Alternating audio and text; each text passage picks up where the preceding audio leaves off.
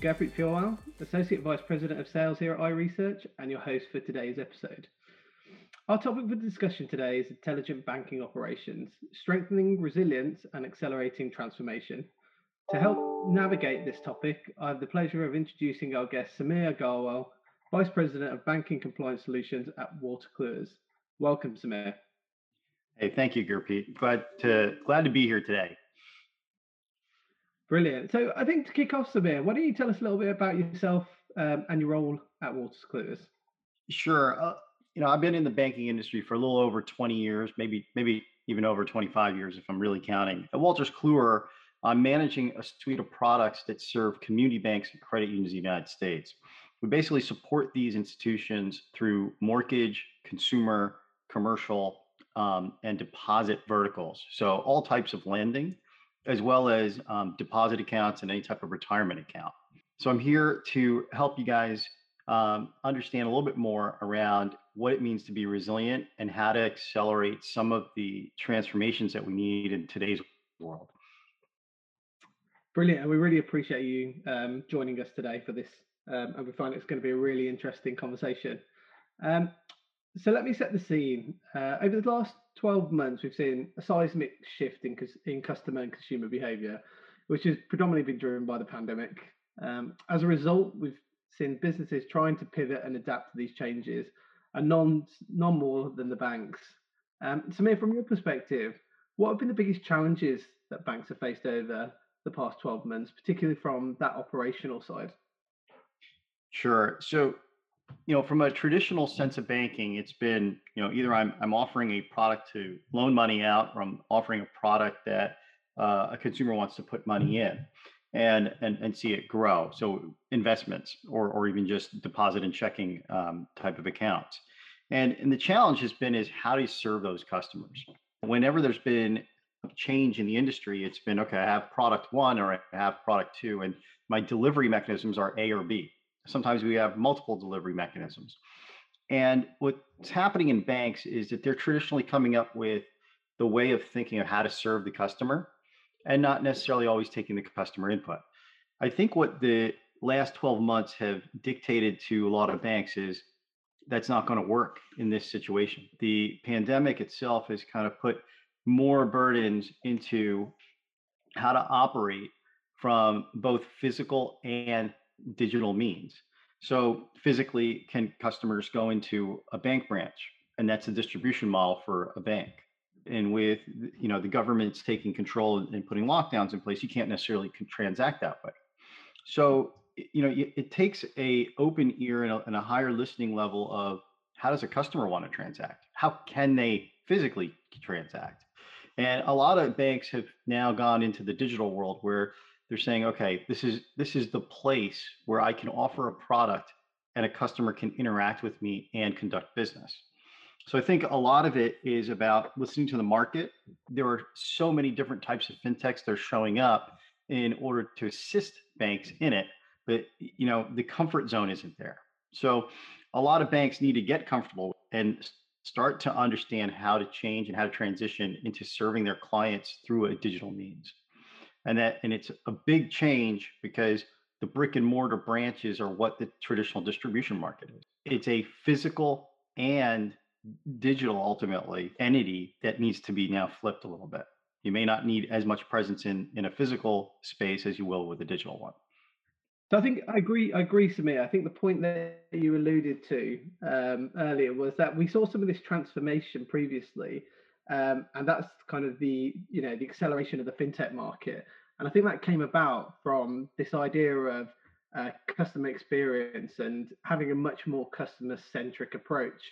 Um, but I believe that over the last 12 months, the pandemic has really shifted us into that digital banking space. And like you say, it's the it's the collaborations now that these banks may need to achieve with these fintech um, partners. Um, we've known that banks have always been a bit uh, known as traditionalists and slow to change. Um, how have they gone about this change management um, from um, the normal physical architecture that they're used to to this more digital um, transformation?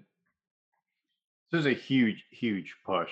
And, and I think where it gets into is a lot of third party management. The first piece of it has been, you know, how do I manage a fintech and what are the right fintechs for me to to do business with? So what we've seen is, you know, some of the larger institutions have eh, have given birth or to a consultancy that takes place where they'll they'll they'll tell a third party consultant to say, hey, go go run an RFP for me and tell me who the best practice companies are or the best financially viable companies are for me to do business because I need to make sure that these transactions are secure. I need to make sure that I'm taking care of my customer first and that they provide products that will allow me to extend to an online presence. And, and that can be pretty, you know, groundbreaking of a shift in mindset just for the traditional way of doing banking. They feel that by using a third party consultant, there's a little bit of leverage and protection from making a decision where they may not have expertise.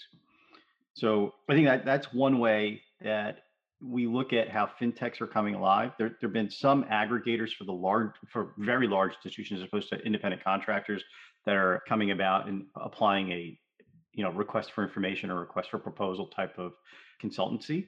What they're doing is they're collecting all types of information around vendors. One of them, I, I believe, is called TruSight. That that's pretty popular out there, and a lot of national uh, banks are using them to aggregate information so they can make better decisions about products and services. That's that's one one avenue. The other avenue I'll bring up is differentiation in the fintech world by products for the customer experience. You know, we're we're in some hard times, and what we're seeing is the traditional actual loan products are changing. And so when you look at companies like SoFi, where you can get financing at the micro level, and you can get and you can have different types of terms that traditional banks don't normally have. But many of those many of those companies are banks themselves, but they also partner with banks. They say, hey, if your customer is going to come to you, we'll be your fintech, we'll be your front end. You know, um, we're, we're an established bank ourselves, but we're also an established um, provider of technology services for banking, and they'll be your customer the whole way. So if they use our technology and you can then get a, a revenue share on the product type that we offer. So there's, I think what we'll see in the next year, maybe plus, are a, a new set of differentiation of products based on how customers really want to experience banking. It's not just going to be around can I get to you on a mobile device or can I can I interact with you in a digital way? Yeah, no, and I, I totally agree. I totally agree with that. I think to take that to, a, I, sp- I suppose, a step back because I suppose it's that differentiation between this idea of banking as a service um, and also allowing your proprietary te- uh, proprietary technologies um, to set you a field uh, to offer those services to other fintechs. Um, but I suppose taking that back a little bit, where's where is the starting point on this strategic pathway? So um, when a banking institution looks at themselves and they've needed to pivot, are there a number of um, strategic points and um, roadmaps they need to go to to facilitate this um, thought process? Or I think the first portion of it is to make a conscious decision that we're going to go uh, digital, and and that commitment needs to be there because it's not going to be an easy one. It, it changes the way that you serve the client, and it changes your operation as well.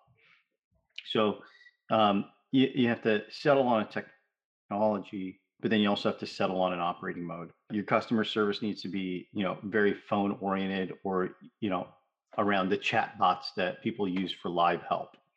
That it changes the way that you think about about serving a customer. And um, so it's it's a pretty big endeavor. It's not just let me buy some technology and put it into play.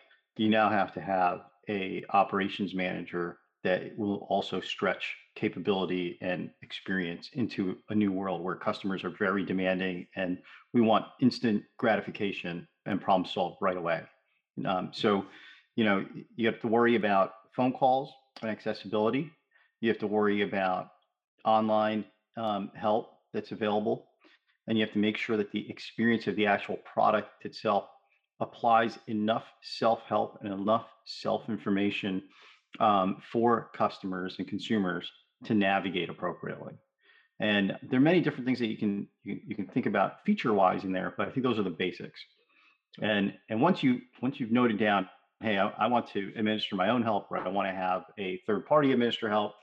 Um, that's when you can start to say, okay, these are the things I want in my my request among vendors out there, and fintechs out there, to be solved for.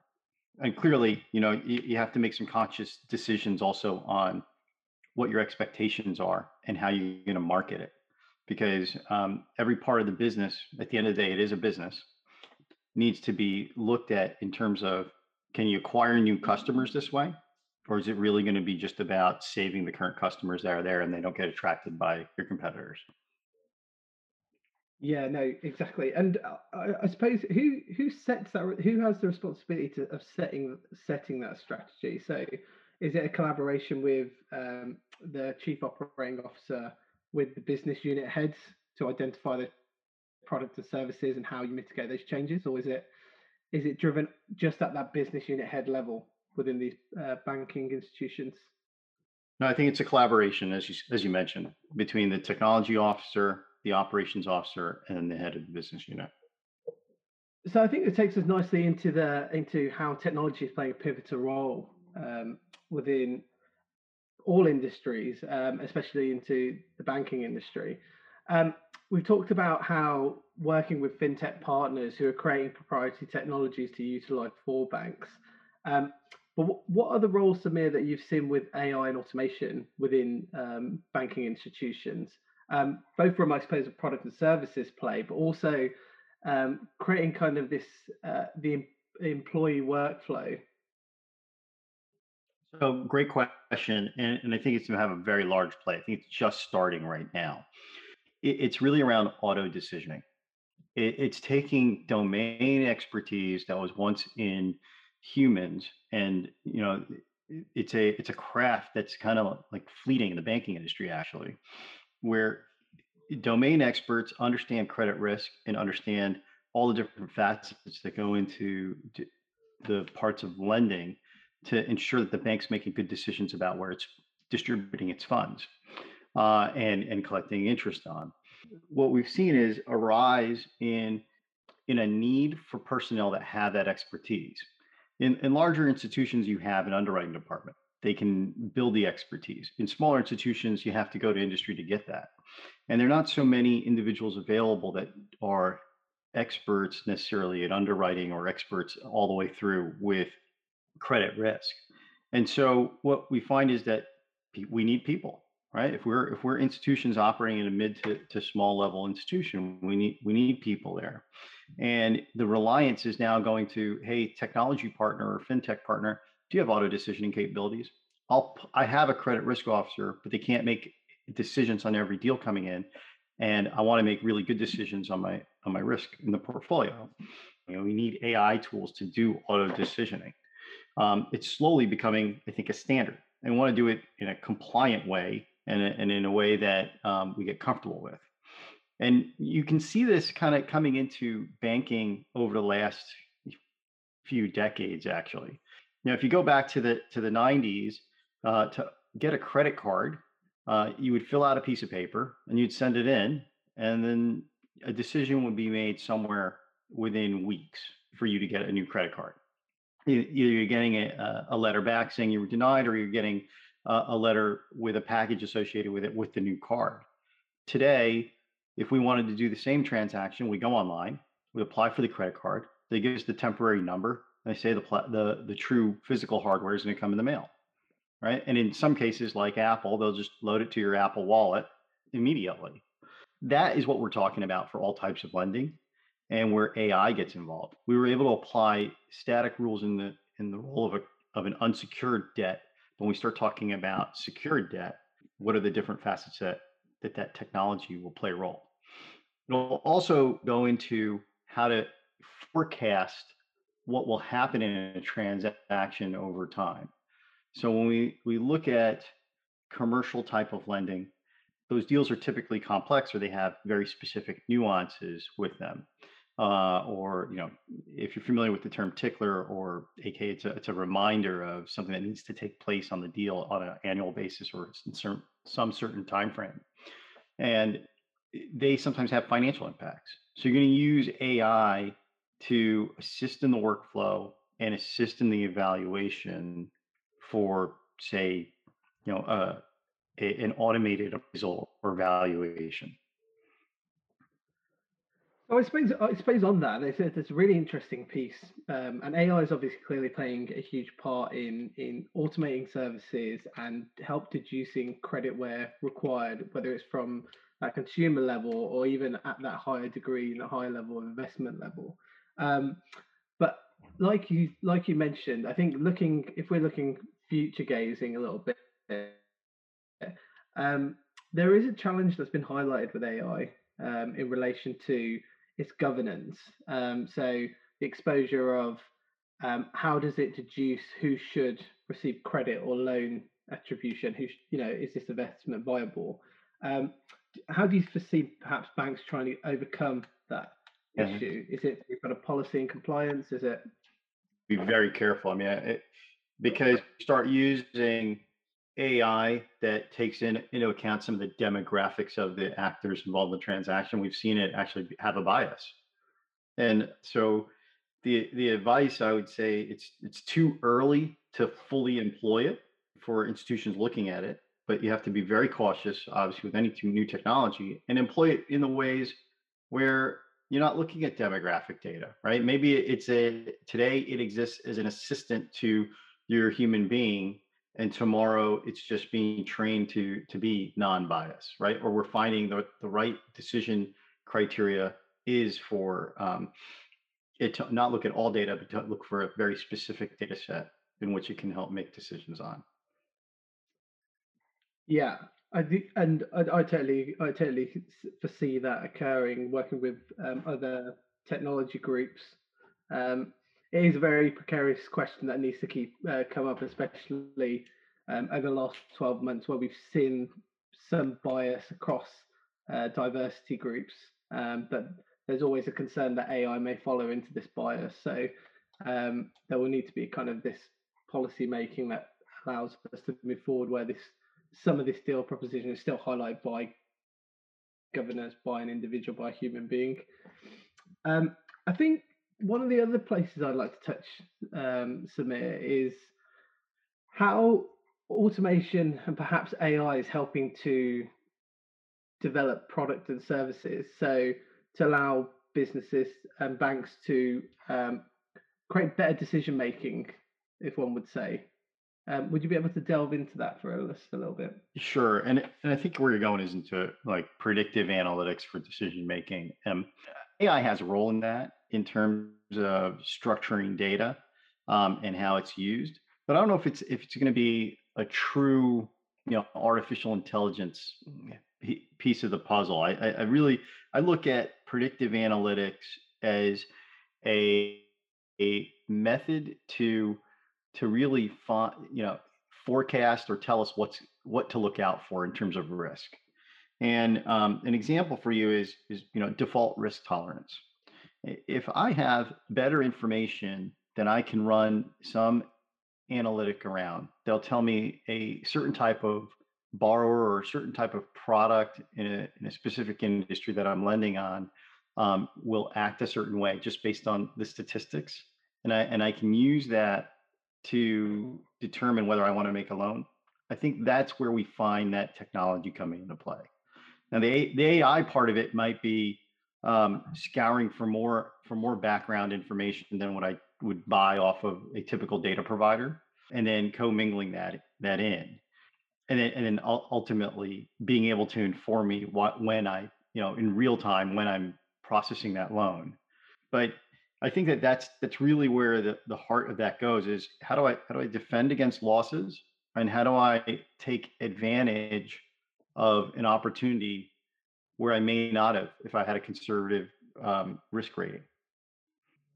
So really interesting point, Samir. So if a bank was to, um, you know, employ some of this new technology, um, where does where does that take that for the customer? What does it mean for the customer?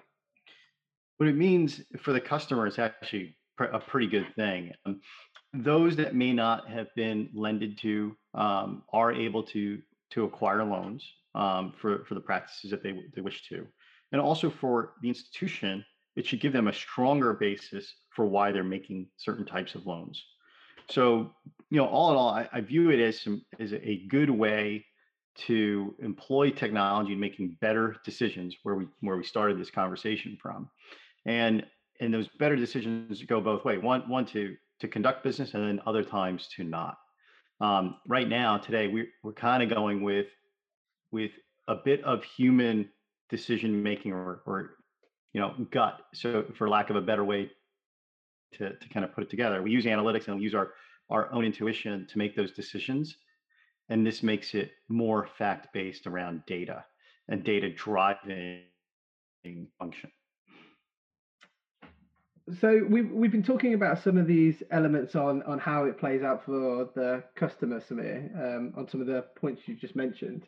Um, that takes us nicely into the steer of customer experience. So we've talked about customer centricity uh, being a key way in which banks now need to uh, repivot their businesses rather than creating products or uh, you know services that are um, made by their own uh, intuitions, we're now looking at creating this kind of more customer experience.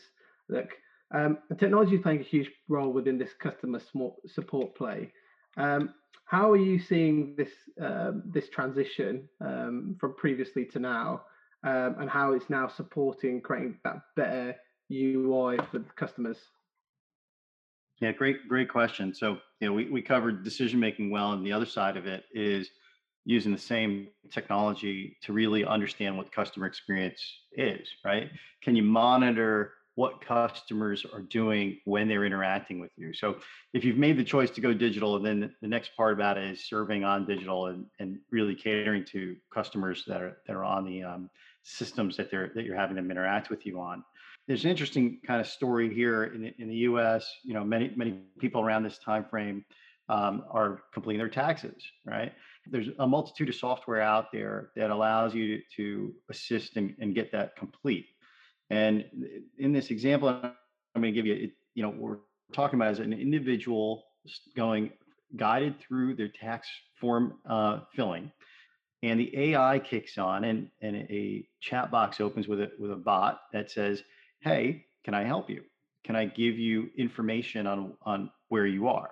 The user then has a has an action to take, whether it's no, I'm, I know what I'm doing, I'm just looking at a few things, or two, yes, I'd like some information, let me read it on screen.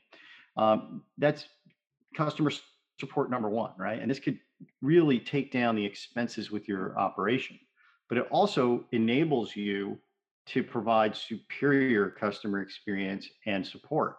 So as the AI is working with and watching the user as they're going through the application, say they continue to fumble and they continue to have some some difficulties then um, the chat box can come on again and recognize that and ask them hey you know i have an expert a real person expert that i can connect you with. Would you like to have a, a short discussion on what you're what you seem to be having difficulty with? Now the, the uniqueness about this is that sounds great right? If I'm a customer, I now I, I don't have to wait on a telephone line on hold and the system knows that I'm having difficulty with it. It gave me advice right in the topic that I'm having difficulty with, as well as being able to get somebody on a phone or on a chat with me immediately. That is a game changer for customer experience because now it's got contextual information about exactly where someone is in the transaction and what type of help that they need as opposed to you know if i was calling the general helpline i'd have to start from scratch and explain everything. And and i think that that's something that's going to become very apparent in banking because as even your operations team is going through something and they may need help with the software itself the software provider the consumer may need help directly from the bank as well. So i think that's a really big part of ai is understanding the customer experience, using that intelligence to really give uh, insights and support at a superior level than it's ever been before. I think we I uh, totally agree in that sense, and I think the it's almost this personalization, but where where we talk about this customer experience, we're also talking about that employee experience, the fact that you can use utilize AI not only from a kind of internal operations standpoint to identify some challenges, but like you mentioned with the actual employee, you can uh, with the customer, sorry, where we can look at exactly where they need to transition from uh, a chatbot or an AI to an actual specialist within that space. Um, so, yeah, how successful have banks been so far with that kind of deployment? I think it's just starting. Um, I can tell you that non-banks have been very, very successful with it, uh, but we're just starting to see that show up with banks. So, Samir, like you mentioned, obviously this is this is right at its infancy, uh, where banking institutions are integrating this type of technology and uh, providing this customer experience. Um, what kind of challenges do you think could be posed in the next couple of years in relation to to, to utilization of this experience? I think it's going to be around standard practices on how to how to answer um, the, the specific scenarios. You know, we really do want a custom, you know, a custom experience for each individual user type, and and and I think we don't have that knowledge right now of exactly which which type of user does what, and, and it's evolving.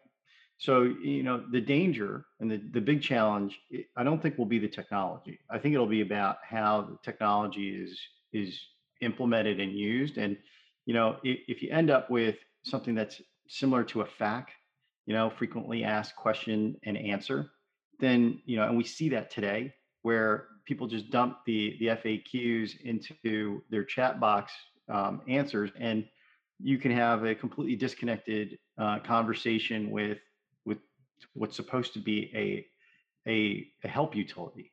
And that can get very frustrating and that can turn customers off. So I think it's going to be a really big challenge um, and we have to handle delicately, especially when you're talking about a bank um, providing a financial transaction. We feel differently with consumer products and objects than we do with our money.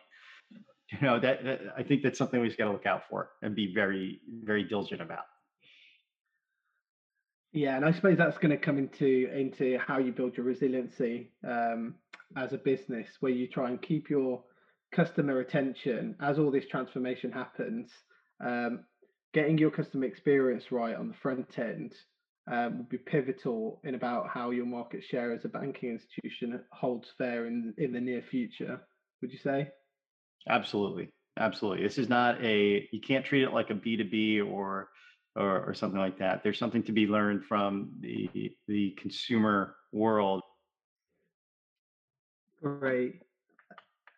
Um, so me, just just um, oh, we're kind of running out of a little bit of time now. So um, we've talked about some really interesting areas. Um, you know, where it comes to looking at um, how technology play is going to play a monumental role for banks and some of the shifts that have already occurred um, how there's a need for a huge collaboration internally with banks to make sure that they make the right decisions uh, for their businesses moving forward, along with the partnerships with uh, potential fintech partners. Um, as as this kind of topic is around intelligent banking operations, um, are there any you know three or four key takeaways for you of um, what's what's most important within the operation strategy to try and get it right.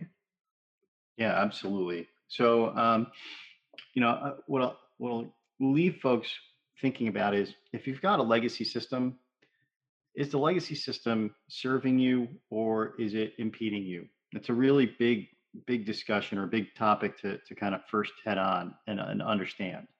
Uh, and that'll be the impetus for change. Usually, legacy systems are, are holding us back from evolving what we can do in our business because we we end up catering to what the technology says we could do.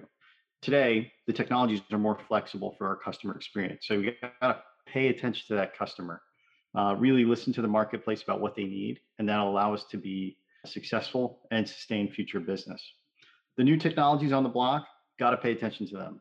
They're, you know, AI, predictive analytics, you know, auto decisioning and and ultimately the same technology will assist us in creating a superior customer experience So, you know, those are the, the things that I would I would highly advocate for any banking executive to pay attention to. And that's how we'll embrace the digital transformation for the, for the future.